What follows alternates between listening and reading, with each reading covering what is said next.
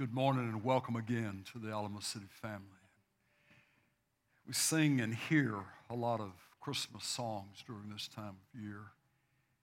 And there have been some that are have been a part of the church, um, part of our hymns and Christmas carols for hundreds of years.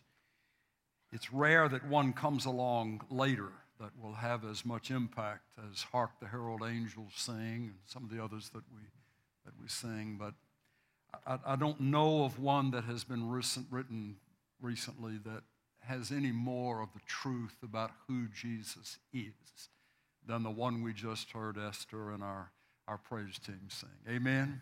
You know, all the way from what he did when he walked the face of this earth all the way out to the fact that one day this Jesus will rule the nations. That he's, we hadn't seen the last of him. This world has not, the seen, has not seen the last of him. Amen. Amen. We we we must never see, as, as I think Kurt mentioned earlier, we, we should not just view Christmas as a standalone event. The birth of Jesus was the beginning of so many, many things and the fulfillment of many things. That he walked the face of the earth, lived a sinless life, died on the cross to pay for our sins. He was the Lamb of God who takes away the sins of the world. And to as many as received him, to these he gave the right to be called the children of God, John one twelve. And so we are gathered together this morning, not just as creations of God. All men and women and children everywhere are creations of God. But the Bible does not say that all people are children of God. All creations, but only those who have received Jesus Christ as Savior and Lord are given the right to be called the children of God. That's open to anyone, everyone, whosoever will may come. It's not limited except by the desires of the ones who would embrace Jesus or not embrace Jesus. We gather in his name, we gather in his honor, but you know what? We gather in his presence this morning. We're not worshiping somebody still dying on a cross or a crucifix. We're not uh, worshiping a baby still being held in Mary's lap. We, we worship the one who was crucified, who was buried, but who has been raised again and is alive in this room this morning. Amen. So Merry Christmas, with that as being our the heart of our understanding and our truth this morning. The Father's heart for you. The Father's heart for you. What is that heart? We began speaking of that last week. This morning we come back to it again, and with, with this direction, with this point, with this focus, hopefully with this spot of illumination. And it is this, the Father's hope for you. The Father's hope for you. In the Bible, there is a word that is translated hope in English. But in the original language that the Bible was written in, in the New Testament, it is one particular word, and it has two parts to it. We use the English word hope, but here are the parts to it that have to be considered. When we think of when the Bible speaks of hope, specifically the New Testament, what does it mean?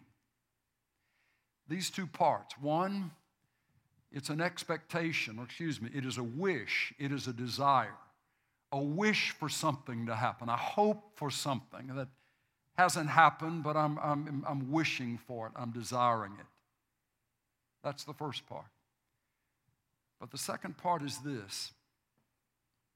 An expectation that somehow, some way, somewhere, sometime, what I am wishing for is going to come to be. It's going to happen. I wish, that's part of my hope, but the expectation that what I'm wishing for is going to happen. Amazingly enough, in Romans chapter fifteen, verse thirteen, we find these words. Now, Paul writes, may the God of hope fill you with all joy and peace in believing, so that you may abound in hope by the power of the Holy Spirit. In other words, it's not just you and me that hope for things, but God hopes for things. Now may the God of hope fill you with all joy and peace in believing. The God who has some wishes about you, has some desires for you and for me. But he also has an expectation that the things that he wishes for for us, that he desires for us, are going to happen. That it's going to be brought into reality. Even if it doesn't exist, he is the one. In Romans chapter four, we are told he's the one who can call into being even the things that don't exist. He can cause something that is dead to live again, and he can call into being that which does not even exist. Now may the God of hope, his hope is stronger than our hope, because all we have in the direction of fulfillment is the strong expectation that it'll come into being. But when, from God's standpoint, he speaks of hope with regard to you, there's a third dimension added to it. There's a wish, there's a desire for you, his hope for you. There's an expectation that it will happen. The third part that he has that we don't have is he's got the power to make it happen. He has the ability to do whatever it takes in your life to bring forth that which he is hoping, wishing, longing to see in your life. We, we find in the book of the Revelation that, that amazing statement, the church, the, the, the letter being written, dictated by Jesus to, to John, and it was to be passed on to the, to the, to the pastors and the churches. And, and it, it speaks of this one, and Jesus introduces himself as the one who holds the key of David, who opens and nobody can close, and who closes and nobody can open a door. And he looks at this church and he says, I see your deeds. I see what you're doing. I'm watching your life.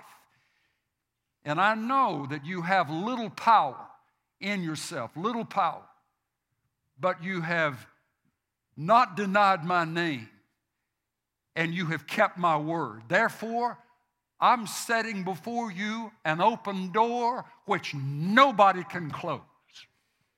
Now, now, folks, when, and he's not writing, speaking these words to perfect people or folks who have never struggled or folks who don't have some questions about what in the world is going on in my life right now. It is written to people just like you and to me who, who are doing the best we can to look to the Lord, to seek the Lord, to try to follow the Lord. And when that's working in our hearts, that's the bent of our lives. We stand in that place of not making it difficult for the Lord to bless us with what he is hoping for us to walk in and to experience. If, we, if we're swinging way behind the boat, if we're, if we're, if we're determined to push the edges and we're, we're determined to just see how far we can, we can get by with stuff before, before the bottom falls out, there can be a, a, a commensurate sense inside of us that I, I don't, I, I'm not really concerned that much about what God is hoping for me. I, I'm just, I'm just into what I want. But where there has been that other turn to happen in your life, where you, you've just come to realize that if, that if I'm living just for me, I'm living a shallow life. If, if, if it's all about me, it's all about what I can get, it's all about what people can do for me, then that is a hollow existence. It, it can have its temporary satisfaction for a season, but it always flattens out. It always dries out. But when there is a sense, Lord, I, I want my life to honor you. I, I want I want my life as best I can to please you. Then, folks, when when that's your aim, it just makes it a whole lot easier for God to rend the heavens and open up what He wants to go, do and bless you with and pour it out on you. That there's there's not a restriction. There's not. It's, it's like the same with a with a with a parent and a child. A child who is just rebellious and stubborn and just is determined to prove they're going to do it their own way. It causes a loving parent who would like to just bless the socks off that son or daughter have to step back and back up, because you know if you bless them, they're liable to kill themselves with the blessings you give them. They're liable to abuse the things and hurt other people. So, so you have to withdraw. You have to hold back. It, it's, it's the attitude of the child that can determine what the parent's able to do. The Heavenly Father can be that way in many ways. But when He looks down and He sees you wanting to please Him, desiring for your life to honor Him, asking for His choice and in, in the choices that you make, Lord, what do you want me to do? And giving Him a chance to respond, then it is as if it makes it so much easier for the Lord to just say, uh-huh, that's what, that's what I'm wanting to see. That's what I desire to see. Watch my blessings. Watch my favor. Watch what I have been hoping to give and looking forward to give to my child. Watch this as they're poured out, because the child is seeking me. Now, I want to show you this morning three people out of the first chapter of the Gospel of Luke. If you have your Bible, I want you to just go ahead and start turning to the Gospel of Luke. We read a lot out of the second chapter of Luke at this time of the year, where the angels uh, tell the shepherds what's happening in Bethlehem. And they go and they find Mary and Joseph and the baby, the baby Jesus, there in the manger. But we can miss some awesome prequel material, background material for that night, uh, starting in the first chapter of the Gospel of Luke, and understanding some of God's hope, God's hope, or plural hopes, for three very, very ordinary people. Sometimes we can look at ourselves and get to thinking, well, there's just not much to me. There's not just much to my life. Uh, not rich and famous, not in a family of the rich and famous, et cetera, et cetera, et cetera. But I want you to hear this, and I want you to hear this all the way down to your toenails this morning. God doesn't have to have the rich and the famous to do anything. He doesn't need people with money. He doesn't need people with heritage. He doesn't need people with a particular background or slant. What He is looking for is somebody as ordinary as you, as ordinary as me, who will say, Lord Jesus Christ, I desire you. I want you to be honored with my life. Whether it's in a little place or whether it's in a big place, bottom line, depth of my soul, Jesus, you be honored in my life. You be glorified in my life. Folks, when you start talking like that and praying like that, you get heaven's attention. You stand out from the herd. You stand out from the culture. The culture is chasing this and chasing that and worried about this and other thing. Somebody whose life is surrendered to the Lord Jesus has a, it's the most simple life on the face of the earth to live. You have one person to please, and the one person you please can bless and keep and prosper and protect and honor all of the areas of your life. So choose Him. For those of you who are choosing Him, but your sense may be, you know, I, not anything very significant about my life or about where I come from or the town I live in or the street I, I, I grew up on, et cetera, et cetera.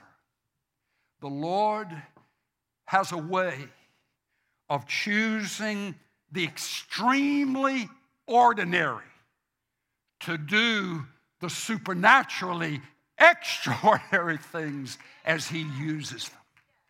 So don't sit there and disqualify yourself because I just seem to be so ordinary or so lost in the herd. What, what, watch these stories. There, there are three people. Two of them old people, and one of them so young they probably wouldn't pay any attention to her. Too old, he gets serious, get, get excited about. Too young to take seriously. And God, out of heaven, sent an angel, Gabriel, the archangel who stands in the presence of the Lord, sent, a, sent, sent Gabriel, dispatched with a message. You pick out, you tell Zacharias and you tell Elizabeth, I've chosen them. You go to Nazareth now and you find Mary, that fourteen, fifteen, sixteen-year-old girl. You tell her, I've chosen her. Out of all the people on the face of the earth I could have picked to be the earthly mother of my own son, I pick her. And I pick Zacharias and Elizabeth to be the mother and father of the last Old Testament prophets, to be the one who would come in the spirit and power of Elijah to say, prepare you the way of the Lord. I'm giving them the first cousin of the Son of God on the face of this earth. Ordinary people. Luke chapter one, verse five. In the days of Herod, king of Judea, there was a certain priest named Zacharias of the division of Abijah, and he had a wife from the daughters of Aaron, and her name was Elizabeth. And they were both righteous in the sight of God. Not meaning they had never sinned, not meaning they were perfect people, just meaning they were in right standing with God. They were trying to live the life that pleased him, trying to live a life that honored him. They were in right standing with God. And they were walking blamelessly in all the commandments and requirements of the Lord, trying to do what he had instructed them to do. But look at verse seven. And they had no child because Elizabeth was barren and they were both advanced in years.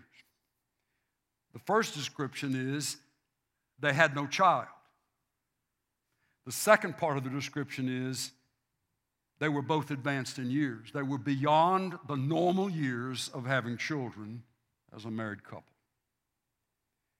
It came about while he, Zacharias, was performing his priest's service before God in the appointed order of his division, and he lists according to the custom and so forth of the priests at that time. Look at verse eleven. And an angel of the Lord appeared to him, standing to the right of the altar of incense. And Zacharias was troubled when he saw him, and fear gripped him. But the angel said to him, do not be afraid, Zacharias, for your petition has been heard, and your wife Elizabeth will bear you a son, and you will give him the name John, and you will have joy and gladness, and many will rejoice at his birth, for he will be great in the sight of the Lord, and he will drink no wine or liquor, and he will be filled with the Holy Spirit while yet in his mother's womb. And he will turn back many of the sons of Israel to the Lord, their God.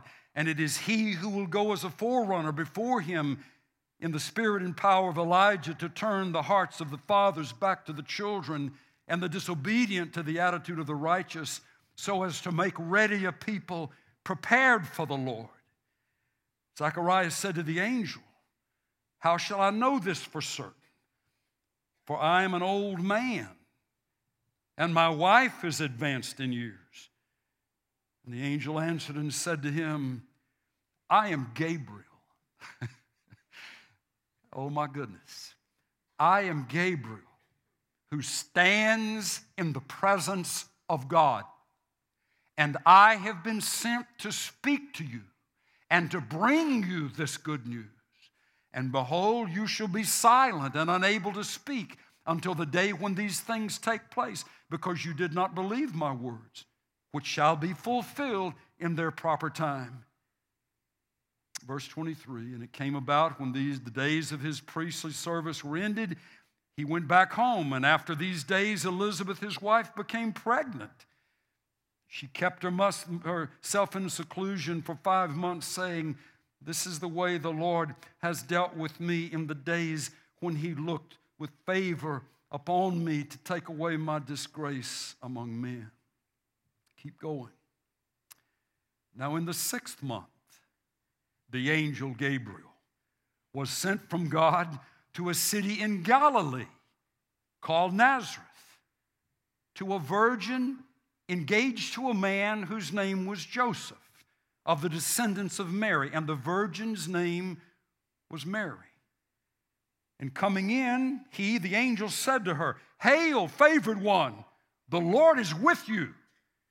She was greatly troubled at this statement and kept pondering what kind of salutation or greeting this might be. And the angel said to her, do not be afraid, Mary, for you have found favor with God. And behold, you will conceive in your womb and bear a son, and you shall name his name Jesus. He will be great and will be called the Son of the Most High. And the Lord God will give him the throne of his father David. And he will reign over the house of Jacob forever, and his kingdom will have no end. Mary said to the angel, how can this be? Since I'm a virgin, I'm not sleeping with anybody. I'm not married. I don't have a man. I'm not engaged in that way. The angel answered and said to her, the Holy Spirit will come upon you, and the power of the Most High will overshadow you. And for that reason, the holy offspring shall be called the Son of God. And behold, even your relative Elizabeth has also conceived a son in her old age, and she who was called barren is now in her sixth month, for nothing will be impossible with God. Can somebody say amen to that? The context is this.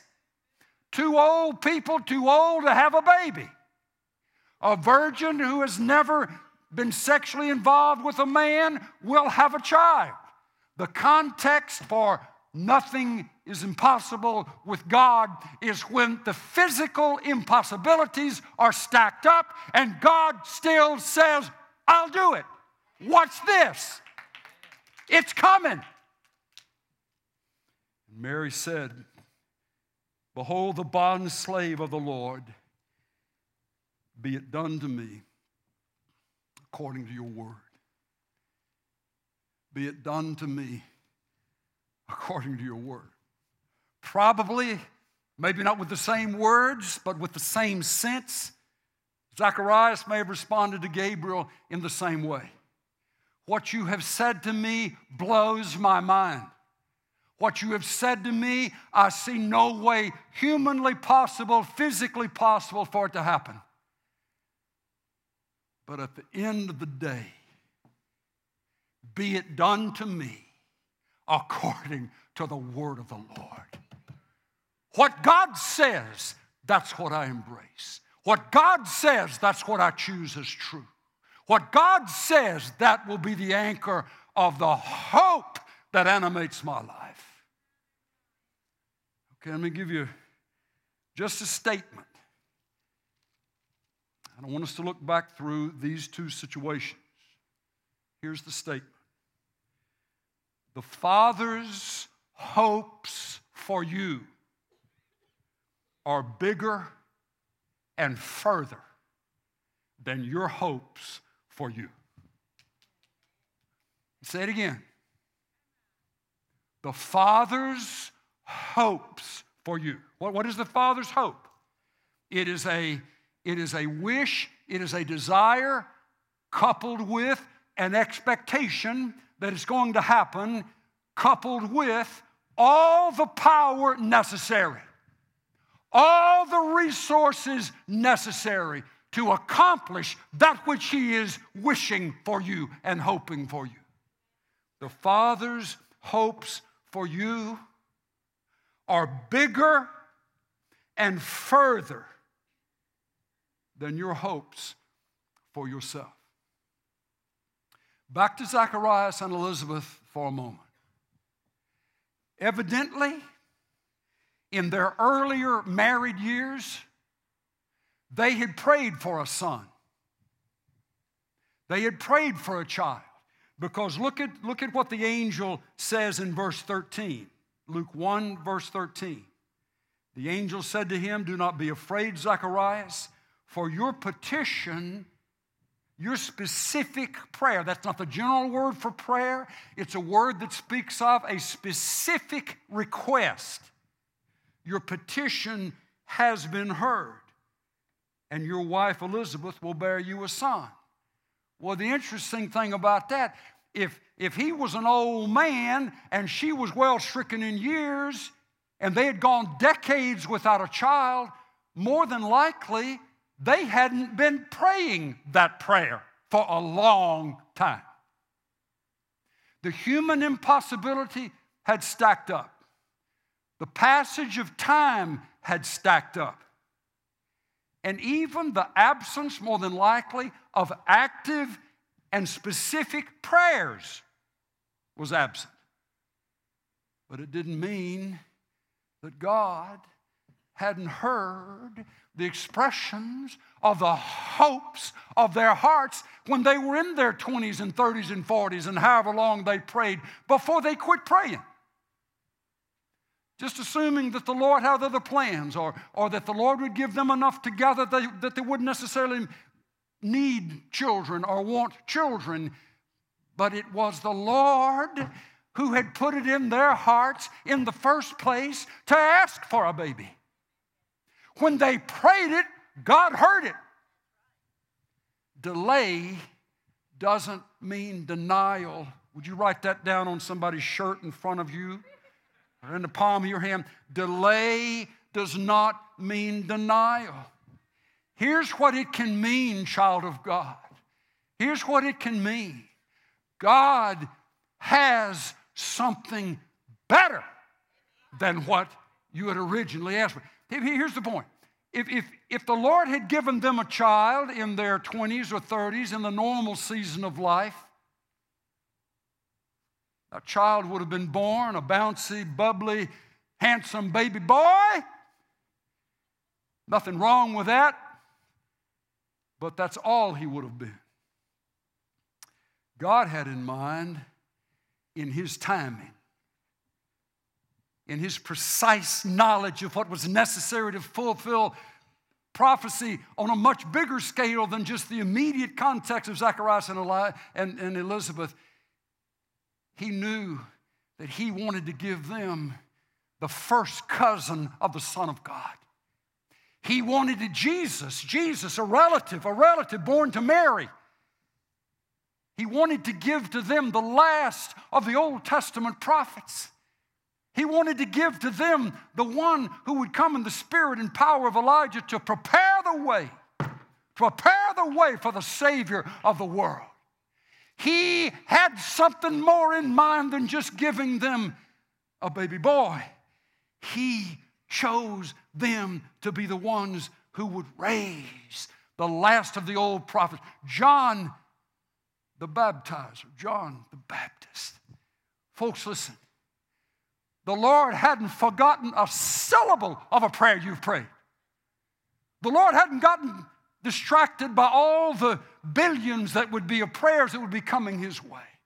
He's God, and he loves you, and he knows you, and his hopes for you are bigger and further than the hopes that you would even have for yourself.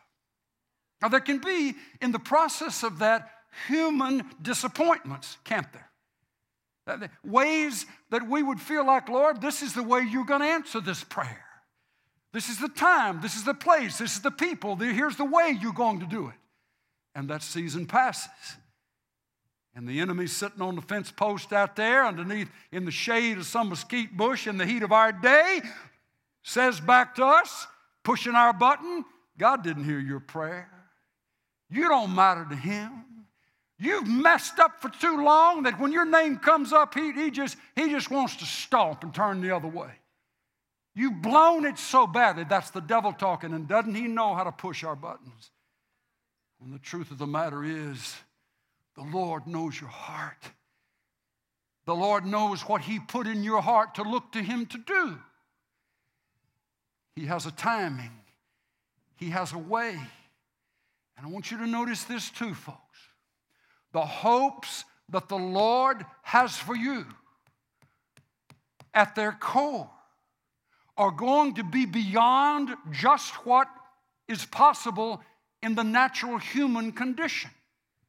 With regard to both Zacharias and Elizabeth and Mary. For what the angel had said would happen to them to happen, which was the expression of God's hope for them, it would require the supernatural power of God being poured out into them physically. They would be the recipients of God's power personally touching their lives. Unlike it had ever happened before in all of human history. Zacharias and Elizabeth were among many priestly couples. Why did the Lord pick them? Why, why not some of the sharper, younger ones with all their future out in front of them? Why did the Lord pick them? Why didn't the Lord pick others? It's because he saw their heart. He saw their hearts of decades of seeking him and loving him and trying to follow him and do what was right in his sight. And heaven, listen, heaven knows your name. The, the, the rest of the folks on your street may not know your name. But when your heart is bent toward him and to honor him and to please him, to seek his face is the passion of your life. Heaven knows your name. And heaven will spare no expense at the right time to unveil into your life and into your heart, even if it means physical changes, physical movement, the fulfillment of his hope for you. You move over to Mary. We, we, there's just so little we know about her. And this is a blow away. In the culture in those days, couples would get engaged. It was not uncommon for the girl to be fourteen, fifteen, sixteen years old. For the young man to be seventeen, eighteen, nineteen. They were generally regarded as very young teenagers. Out of all the possibles for God in heaven to look across the human race and pick out one female who would be the earthly mother of his son, of the son who would be born, who would be raised, who would die on the cross for the sins of the world. How and why did he pick Mary? Zacharias and Elizabeth could have said, tried to write things off. We're too old. We're too old. Abraham and Sarah, the same thing. We're too old. Mary, I'm just a kid. I, I, I've never had a baby. I'm not even married. And you're coming here telling me that I'm going to have this child, and this child is going to be ascending to the throne of his father David, and his, his kingdom will be without end. I'm blown away, angel. Are you crazy? I'm fifteen years old, I'm fourteen years old, I'm sixteen years old. But somehow, God can say back to us, don't you ever tell me you're too young. Don't you ever tell me you're too old. Don't you ever tell me you're whatever that you're saying disqualifies you from being chosen and picked and used by me. I see your heart. And my heart is drawn to your heart. And I love what I'm, what my spirit is doing in your heart. And I bless you because I love you. And I bless you because I have the power to keep you where you need to be, doing what you need to do in order for you to fulfill my mission for you in this life. We would never have heard of Mary if heaven hadn't noticed Mary. But if I was saying, but that was Mary. That was Zacharias and Elizabeth. That, that was John the Baptist's parents. This was Jesus' earthly mother. And, and, and as if we, we try to set that aside as if that's the only thing we're to know about them. We get the background on their lives so that you and I can get some hope. That if Mary was an unknown, you may be an unknown. Mary was young and ignorant in many ways and untrained and educated in many ways, but that didn't stop God from picking her. Don't write yourself off. Mary and Zacharias and, and Elizabeth could have given the excuse, we can't do this and we can't do that and we're not able to do what we used to do and all those other things that the Lord was saying. What is impossible with men is possible with God. There is nothing impossible with God. Now, I'm praying that while you're listening to me, there's some of you, and it's, it's happening just as we speak. There is a reminder of something that you believe the Lord put on your heart, spoke to your heart maybe years ago, decades ago, or maybe just a few minutes ago. And as I'm saying these words, nothing is impossible with God. God doesn't stutter. He doesn't make stuff up. He doesn't waste words. He says things because he means them. And it's only a matter of when. It's not a matter of if. It's going to happen. So embrace it. Embrace it. Embrace it. Say like Mary said, be it done unto me as the Lord has spoken. Here I am, a bondslave, a servant of the Lord, be it done unto me as you have said. The Father's hopes for you are bigger because they will require his supernatural intervention and further than your hopes or my hopes for ourselves, further in the sense that what he does What he does is intended for a much broader audience, a much greater impact than just our immediate and close at hand context. In both of these situations, the angel was saying to them, this, this, this John will be used of God to impact many lives. Many will be turned back to the Lord. Many will rejoice. Many will be affected. It's bigger than you. It's bigger than just the two of you, Mom and Dad. It's bigger than just the two of you. And for Mary, this child will ascend to a throne, the dominion of which, the authority of which will last forever, Mary. Here's, here's, our, here's our problem. Our hopes sometimes are just so close that they're, they're so small. I could just hope for this. If, if you'd ask Mary, what was your hope before the angel talked to you? Well, you know, sure, I'd like to get married and maybe I'd like to have a family. But you're telling me, you, you're bringing up to me something about this, this little baby having, in fact, for, for, rule the nations of the world and all the, I, I, I, don't, I just don't get that. I can't understand that. That's one of the things when, when you when you may, may know that you, you've been impacted by the hope of God res, resonating with your heart. It's because it can so blow you away. It can be like, he must be mistaken. He must be talking to somebody else. It's like when Jesus had to say to the one hundred twenty following the resurrection, they'd seen him crucified. He was raised. He was standing before them now. And he says to them, but you shall receive power after the Holy Spirit has come upon you, and you shall be my witnesses right here in Jerusalem and Judea and Samaria and the uttermost part of the earth. Right here in the place of your worst nightmare, where terror had victimized the early church because of what they saw happen to Jesus. But now they see him alive, that death didn't hold him.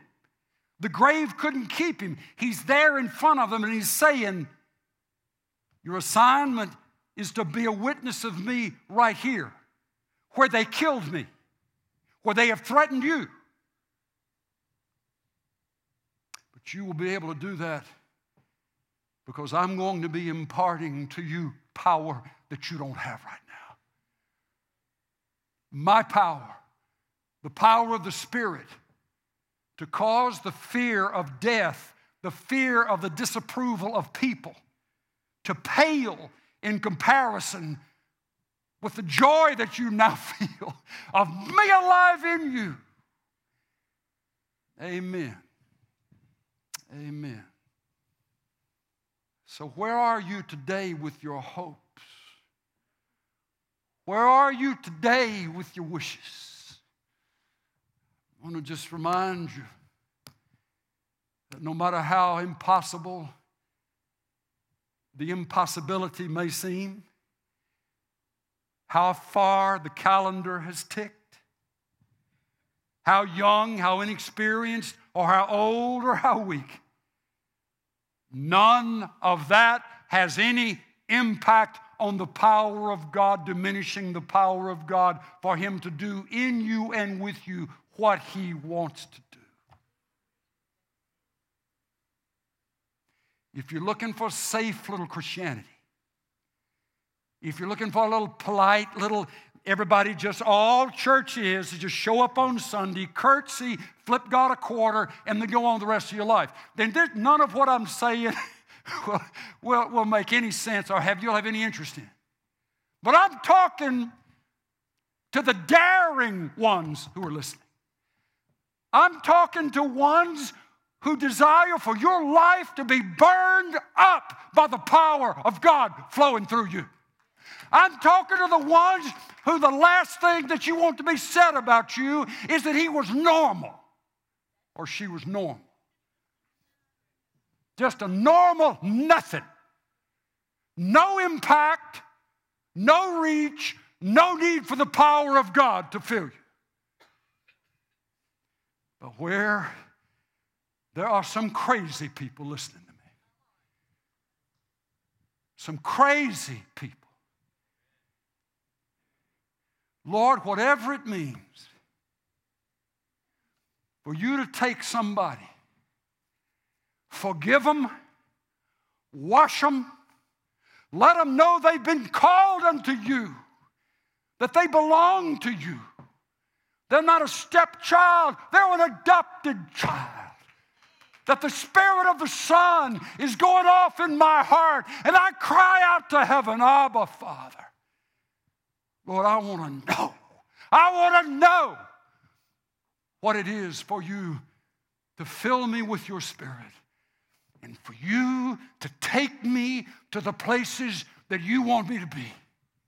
And if it means that you've got to supernaturally open the doors and it won't be me leveraging people I know or paying people off, I'm in.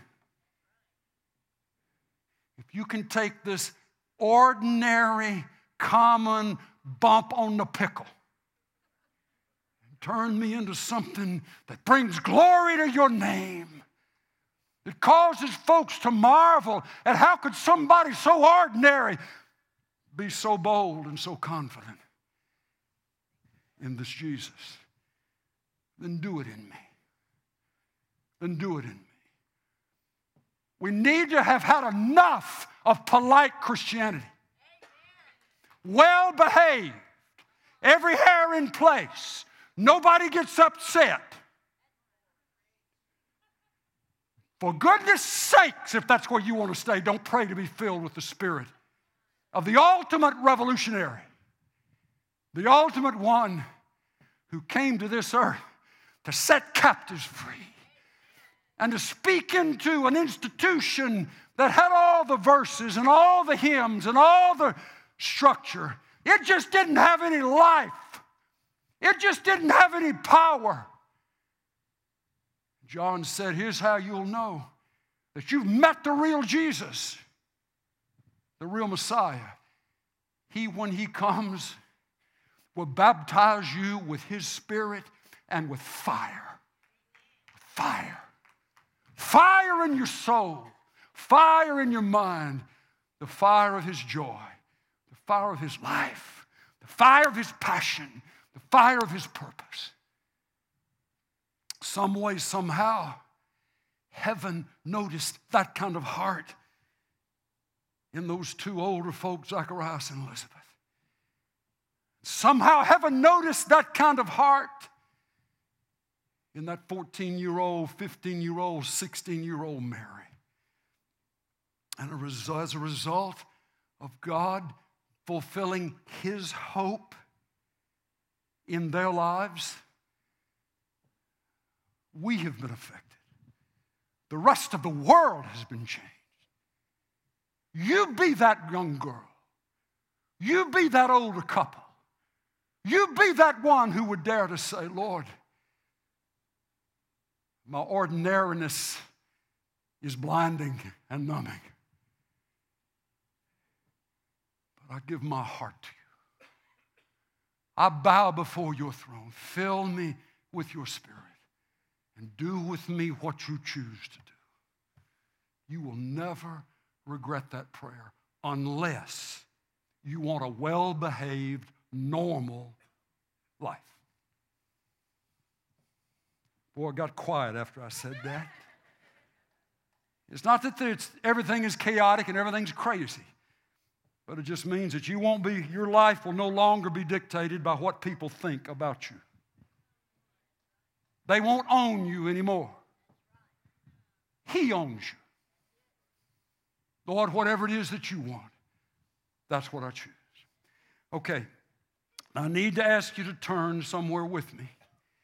That's going to look like it's just a total disconnect from where we've been. But trust me, it isn't. I want you to go back to about the third book in your Bible, Genesis, Exodus, Leviticus, Numbers, fourth book in your Bible, book of Numbers. Book of Numbers and Numbers chapter six. There are some places in the Scripture, and this is one of them, when the hope of God for his people, the hopes that God has for you or for me, are stated. It's not an exhaustive list, but it's an expression of his heart. What we're going to read here is the instruction that was given to Moses to give to Aaron and the rest of the priests, Aaron the high priest and the rest of the priestly group, to speak to the children of Israel, to speak to the families of Israel. You say, well, this is Israel, that's Old Testament, Israel, we're New Testament. Well, the good news is that we are heirs of Abraham's promises, as Paul would say, because we too are people of faith. Abraham is described as the father of our faith. He was he believed God for the promise given to him about Isaac coming, and it was reckoned to him as righteousness. Because he believed God, he was forgiven, and he was brought into a right relationship with the Lord.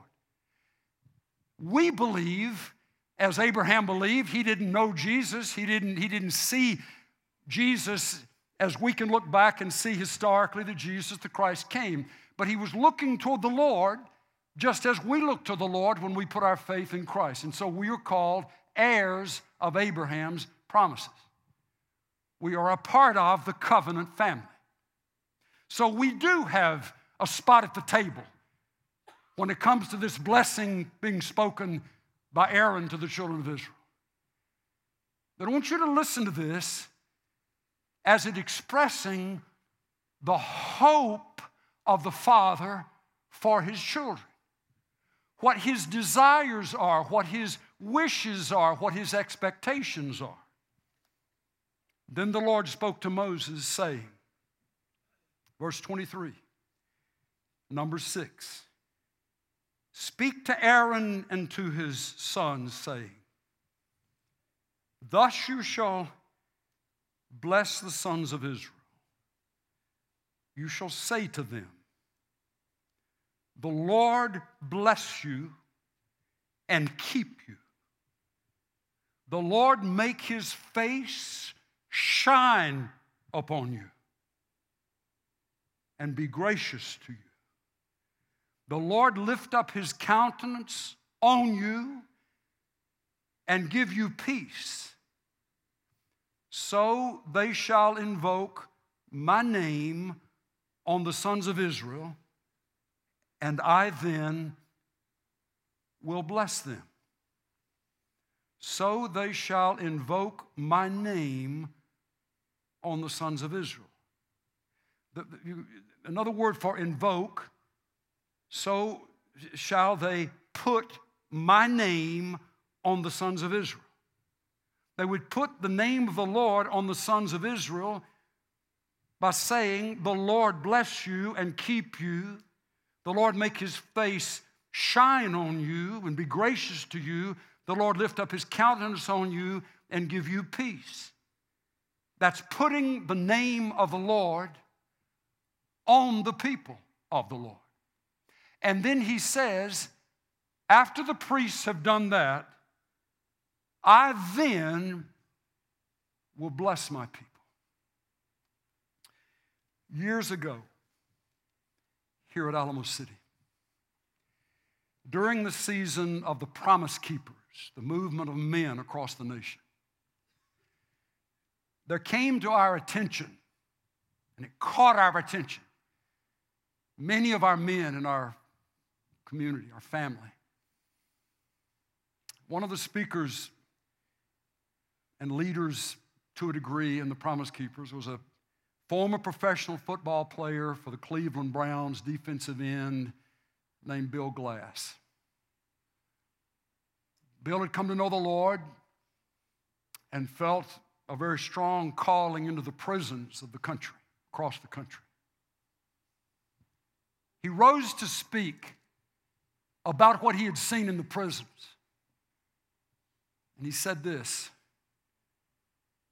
I have yet to find one man in all of the thousands of prisons he had been to and the tens of thousands of inmates he had spoken to, I've yet to find one man in prison who would say that he ever heard his father say, his earthly father say, I love you. I'm proud of you. I bless you. Tens of thousands of men having never heard the blessing of their father. He challenged men across the country in these gatherings. And we were impacted by that here at Alamo City. Husbands, dads, whatever you do, speak blessing to your children. We, we, took, we took this serious. Our little guys were, Evan was about this big, and now he's about this big, and Katie and Abby, and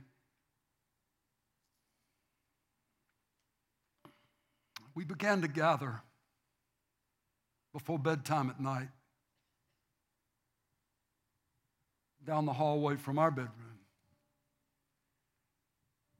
And I started it myself. I started it. I mean, the blessings, they were always spoken, and they usually involved some kind of physical touch, physical expression, the hand on the forehead or on the shoulders. And I had to implement this, initiate this. Shirley was absolutely supportive. Before we went to bed, we would gather in our little circle, and I would try to get two hands on three kids. You had to move to do that. And I would look into their eyes and would say, the Lord bless you and keep you. The Lord make his face shine upon you and be gracious to you. The Lord lift up his countenance upon you and give you peace. In the name of the Father and the Son and the Holy Spirit.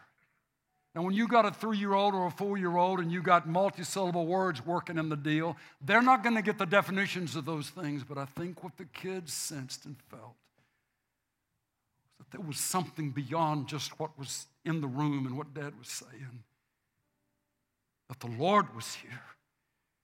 And I did that two or three times, and then they decided that Daddy needed that too, and Mama needed that too.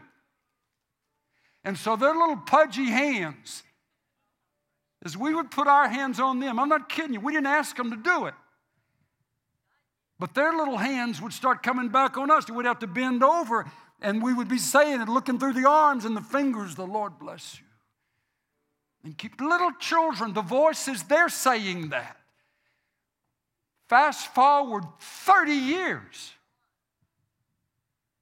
I could call all three of those up here on the platform, and Shirley would join me. And on cue, looking into each other's eyes, not looking around, the Lord bless you and keep you. The Lord bless you and keep you. They would stand in a huddle, and they're all this size now. And there would be more than just a tear or two. It came to be a part of the fabric of our family. Shirley and I haven't done everything right as parents, especially the dad hasn't done everything right as a parent. But some way, somehow, that statement of the father's hope for children, for his children, it's the Lord's heart to bless you.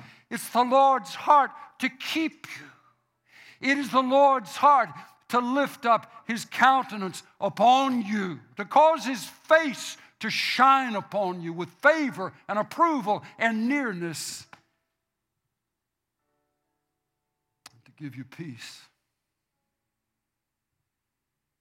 Kurt Nelson, our associate pastor, Kurt was here, and he's, I'm sure he's somewhere else now, but welcomed us this morning. He came with tears in his eyes, followed me over there after the service this morning. There, there are three grown ones, the same ages pretty much of our three. They did that. At, at, at, at weddings recently, whenever there's some kind of a need for the family to collectively bond together and be close and hear each other's heart with tears, Kurt couldn't hardly talk about it. Given expression after expression of how those grown children now, from their own words, out of their own mouths, can repeat it. The Lord bless you, and the Lord keep you. The Lord cause his face to shine upon you. He speaks of that twice. Cause his face to shine upon you, lift up his countenance upon you. You, you, you, you, it, the only way you can see somebody's face is if you're in the presence of the one whose face you see. The Lord was saying, I want my people to know my nearness. I want my people to know my closeness. David would say, the nearness of my God is my good. It is the Lord's heart for you and me, for us to know, to be blessed by the sense of his presence. And be gracious, meaning in seasons where life is hard and things can be lonely and separations can happen, that word gracious means especially the kindness of the God, kindness of God being poured out upon the poor and needy.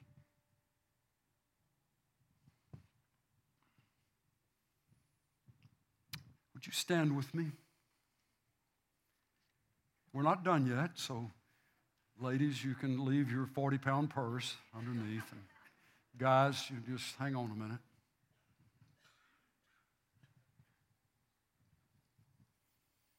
Babe, if you're married, I want you to turn toward each other, if you would. Those of you who are a part of our streaming family and you're sitting together, maybe in a group, by yourself, But if you are a couple, then I want you to just turn toward each other. If if you are friends, if you, you have a brother or sister in Christ who's with you, you may just want to do this with them. I want to speak this over the whole group. And then we're going to do it again. And I'm going to ask you to repeat after me as you look into the eyes. Look into the eyes, look into the soul of the one you're speaking this to. Will you receive this? Will you just open your hands?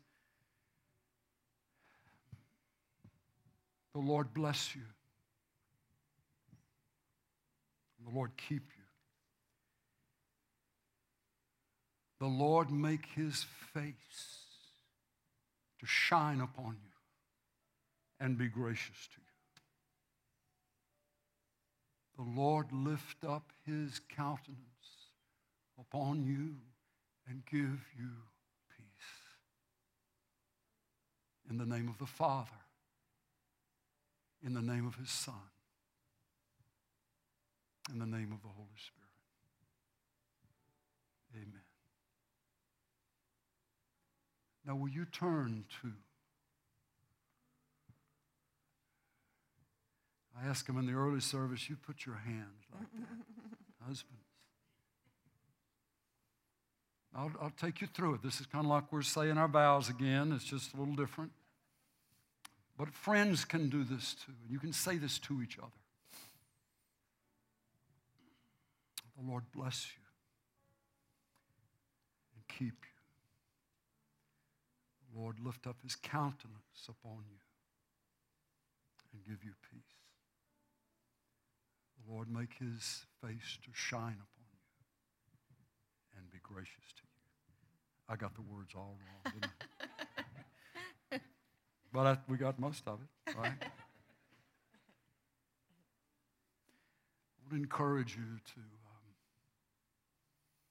um, consider making that a part of what you do at home. And especially dads, you need to let your children hear you say that you love them and you bless them.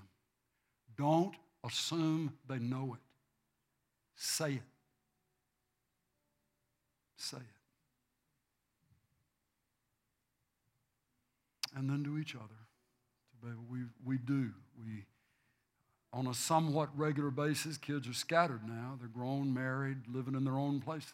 But as Christmas approaches, and probably this coming Christmas Eve as we're together, someone will say, can we, can we do the daddy blessing? That's what they call it. It's no guarantee that there won't be challenges and issues, but here, here's what it does. It establishes a place to come home to. Home for the heart. The Father's hopes for you are greater and further than your hopes for yourself. Amen. Prayer partners, will you join me here at the front? And we want to pray with you and stand with you if there are things going on in your life that we can encourage you about and with, and especially if this is the season in your life where you're ready to receive the Lord, open your heart to receive Jesus. We'd love to talk with you about that, pray with you about that. This is also a season of the year when the needs can be pronounced and great in families, and the financial, material needs are there. As the Lord puts it in your heart to maybe help us with our benevolence ministry, just with some gifts of kind or some gifts financially. Do as the Lord prompts you to do, online or here at the church. God bless you. Merry Christmas. We'll see you Tuesday night for those of you who can join us. Otherwise, next Sunday. God bless you. Thank you for being here.